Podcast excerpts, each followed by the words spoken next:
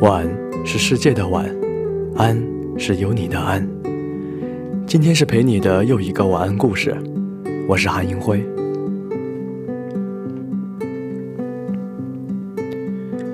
小苹果小时候特别喜欢一首歌，那首歌叫《Apple Tree》。因为这首歌，小苹果有一阵子吃水果只吃苹果。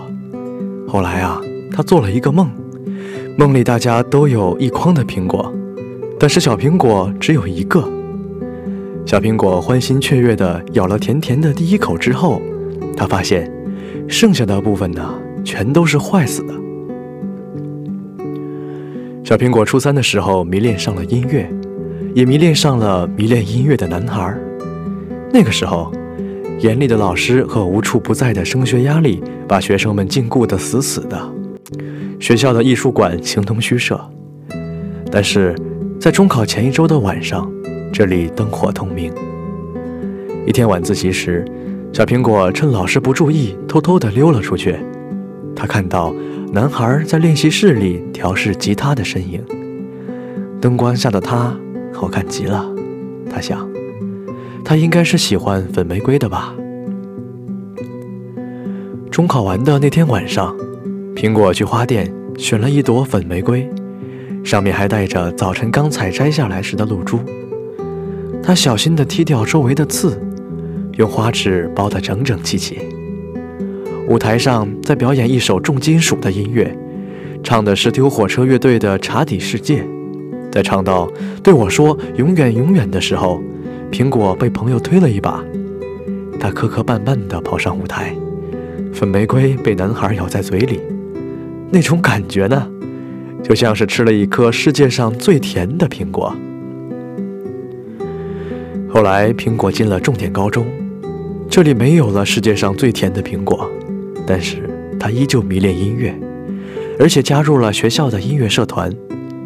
高中的艺术馆经常开放，每年夏天的时候，学校的音乐社团就会在这儿举办一场又一场的演出。于是苹果又遇见了一个穿着白衬衫的身影，只不过这个身影更高大，更成熟。苹果练完歌之后呢，就会躲在后台和同学聊天。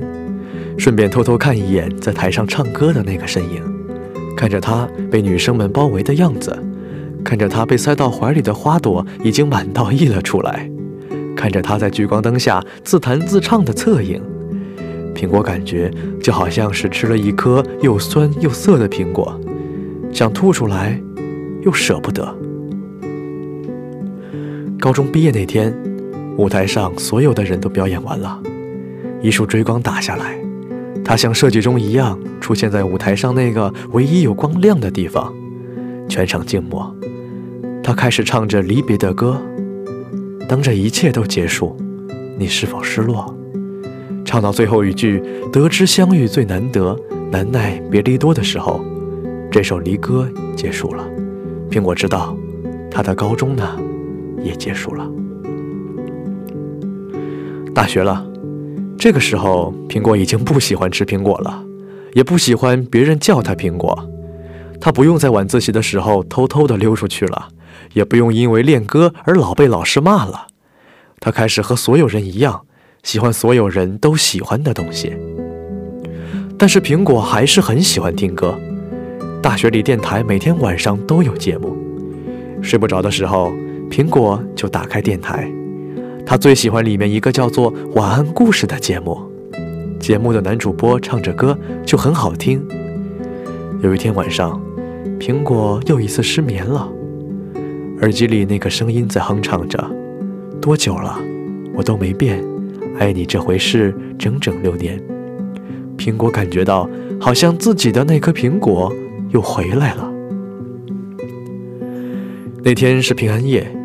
男生给苹果带来了一个苹果，他们坐在公园的长椅上。男生给苹果放那首《浪费》，没关系，你也不用给我机会，反正我还有一生可以浪费。